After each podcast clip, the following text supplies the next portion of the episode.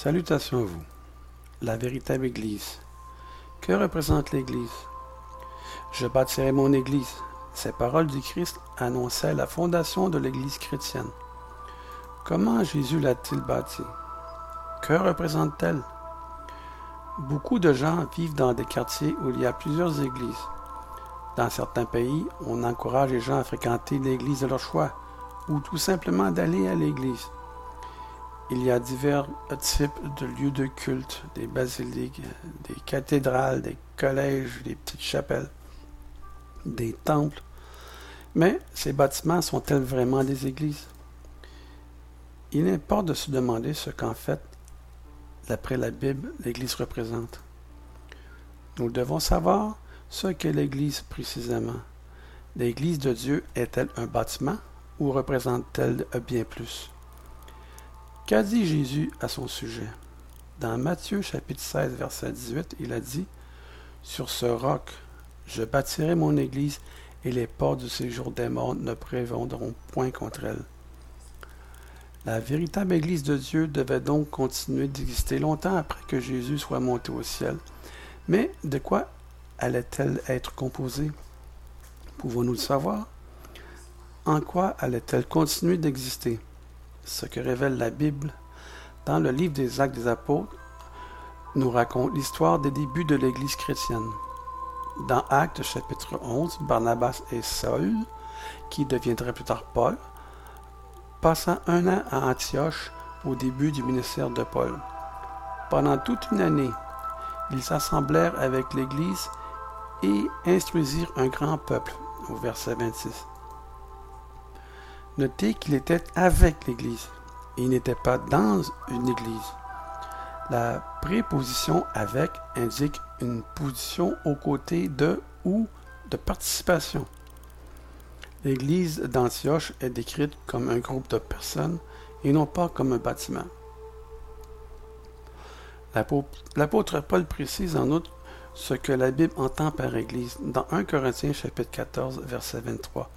Il écrit aux Corinthiens si donc toute l'Église est assemblée en un même lieu, il ne s'agit donc pas d'un bâtiment, mais d'autre chose. Le mot traduit par Église. Le mot grec, le Nouveau Testament, a à l'origine été rédigé en grec. Traduit en français par Église est Ecclesia.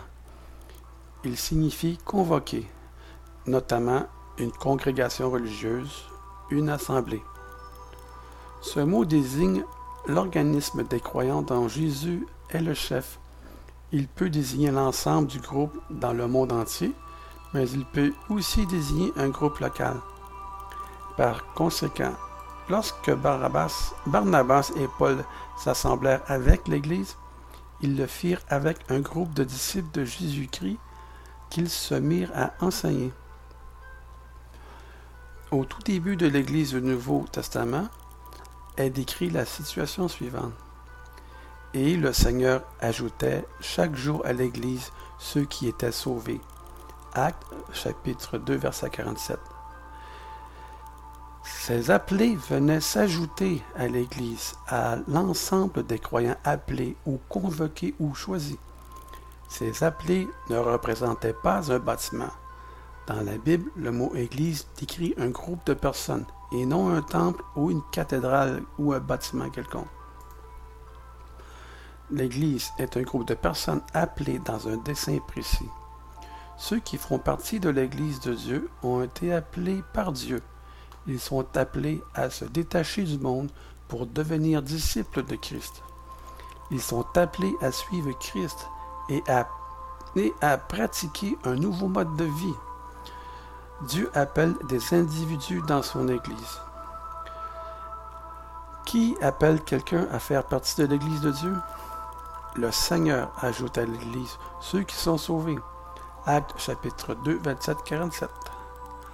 C'est Dieu le Père qui, à travers Christ, ajoute des membres à son Église, tel que mentionné en Jean chapitre 6, verset 44. On ne peut pas se contenter de construire un bâtiment ou de l'appeler Église, comme tant de gens tentent de le faire. On est appelé par Dieu quand on répond à son appel. Un vrai chrétien est une personne que Dieu a choisie. Il ne s'agit pas d'aller à l'église de son choix. On ne peut pas simplement choisir de rejoindre son église. Il faut être appelé par Dieu à travers Jésus-Christ seulement avant de pouvoir prendre cet engagement. Il est précisé dans Colossiens chapitre 1 verset 18, il, en parlant de Jésus, est la tête du corps de l'Église. Il est le commencement, le premier-né d'entre les morts, afin d'être en tout le premier. L'Église de Dieu a un chef, un seul, et c'est Jésus-Christ, et elle forme un seul corps. Il importe de garder ceci présent à l'esprit. L'Église rachetée par le sang de Christ. L'Église de Dieu a été achetée avec le sang de Jésus-Christ. Dans Actes chapitre 20, 28, Paul, en parlant aux anciens de l'Assemblée à Éphèse, leur dit Prenez donc garde à vous-même et à tout le troupeau sur lequel le Saint-Esprit vous a établi évêque pour paître l'Église de Dieu qui s'est acquis par son propre sang. Ceux qui sont appelés par Dieu suivent Christ. Ils le suivent et lui obéissent. L'Église de Dieu est guidée, dirigée et protégée par Jésus-Christ seulement, le grand berger. Dans Éphésiens chapitre 5, Paul parle du mariage et se sert de Christ et de son Église comme exemple. Au verset 24, il écrit que l'Église est soumise à Christ. La véritable Église, le corps des croyants qui sont appelés, convoqués à se détacher du monde pour suivre Christ, se soumet à lui en toutes choses. Son Église cherche à se composer comme Jésus-Christ se comportait quand il était sur terre. Nous devons donc nous comporter comme Jésus-Christ se comportait sur terre. L'Église de Dieu étant composée de croyants, d'appelés, convoqués par Dieu pour suivre Christ, que penser des édifices que l'on appelle des églises? La Bible y fait-elle allusion? En envoyant des salutations aux chrétiens de Rome, en concluant sa lettre aux Épîtres aux Romains, Paul leur dit Saluez Prissa et Aquila, mes compagnons d'œuvre en Jésus-Christ. Romains chapitre 16, verset 3. Il poursuit au verset 5. Saluez aussi l'Église qui est dans leur maison. Dans Colossiens chapitre 4, verset 15, Paul écrit Saluez les frères qui sont à Laodicée et Nympha et l'Église qui est dans sa maison. En s'adressant à Philémon, Paul envoie ses salutations à Philémon notre bien-aimé et notre compagnon d'œuvre, à la sœur Aphia, à Archip, notre compagnon de combat, et à l'Église qui est dans ta maison. Encore une fois, Philémon, chapitre 1, versets 1 et 2. Dans chacun de ces trois passages, l'Église de Dieu est décrite comme s'assemblant dans la maison de quelqu'un. Au premier siècle, il n'y avait pas d'édifices cultuels, d'édifices de culte en particulier. Ailleurs dans le Nouveau Testament, des membres de l'Église sont décrits comme se réunissant dans les synagogues ou dans d'autres endroits publics. Ce n'est pas le bâtiment qui compte. Ce qui compte, c'est que les enseignements donnés dans l'Église au groupe des appelés soient conformes à ce, que Christ enseignait.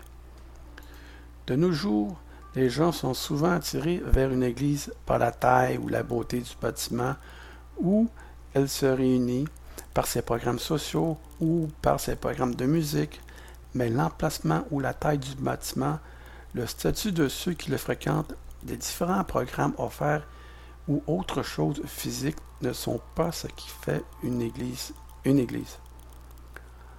Le bâtiment n'est qu'un édifice et en somme une coquille vide. L'Église de Dieu n'est pas un bâtiment. Elle se compose des appelés convoqués par Dieu à se détacher spirituellement du monde, de ceux qui consacrent leur vie à suivre Jésus-Christ, qui est le seul chef de son Église, l'Église qui est nous. Sur ce, bonne réflexion, bon cheminement, et que Dieu vous bénisse.